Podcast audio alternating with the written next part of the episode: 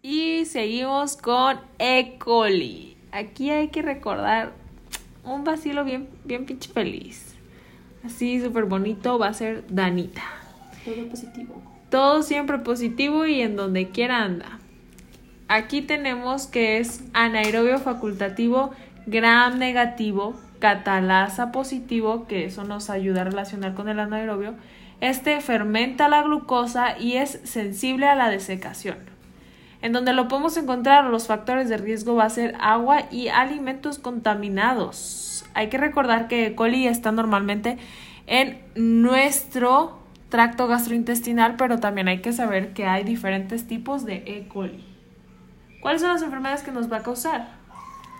Bueno, este nos puede causar bacteriemia o infección del tracto urinario. Hay que recordar que esta es la causa más frecuente de IBUS y principalmente se limita a vejiga, o sea, una cistitis, pero también puede progresar a pielonefritis o prostatitis.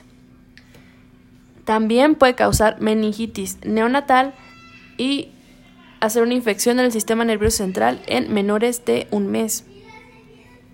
Otras infecciones intraabdominales como perforación intestinal y la gastroenteritis. Que para la gastroenteritis hay que tener en cuenta las diferentes toxinas también de E. coli. Y dependiendo de cuál afecte es la clínica que nos va a dar o el tiempo en el que se va a presentar. Si es una toxina enteropatógena, ¿qué vamos a encontrar? En intestino delgado.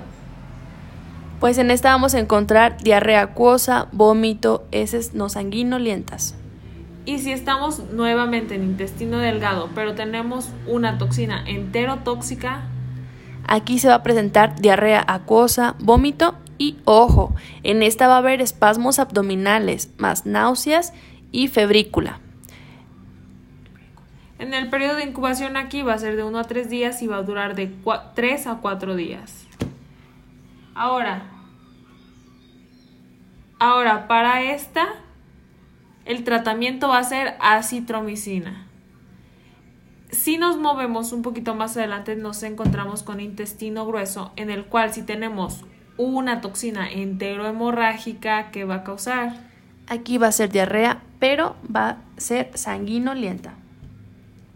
en donde va a durar periodo de incubación de 1 a 2 días y va a durar de 4 a 9 días.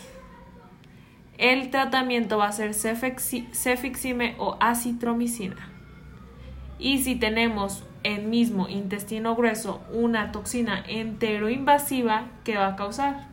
Esta nuevamente va a ser una diarrea acuosa, pero aquí lo importante es de que podemos encontrar una disentería con o sin heces sanguinolentas y también espasmos y fiebre. El periodo de incubación va a ser de 1 a 3 días y va a durar de 7 a 10 días. Para el diagnóstico, ¿cómo lo vamos a hacer? Pues vamos a utilizar una prueba ELISA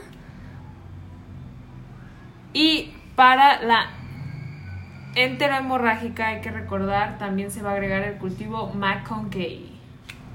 Ok, y en el tratamiento olvidemos, no olvidemos que los pilares es reponer líquidos y los antibióticos que se mencionaron son si se requieren solamente en menores de 5 años.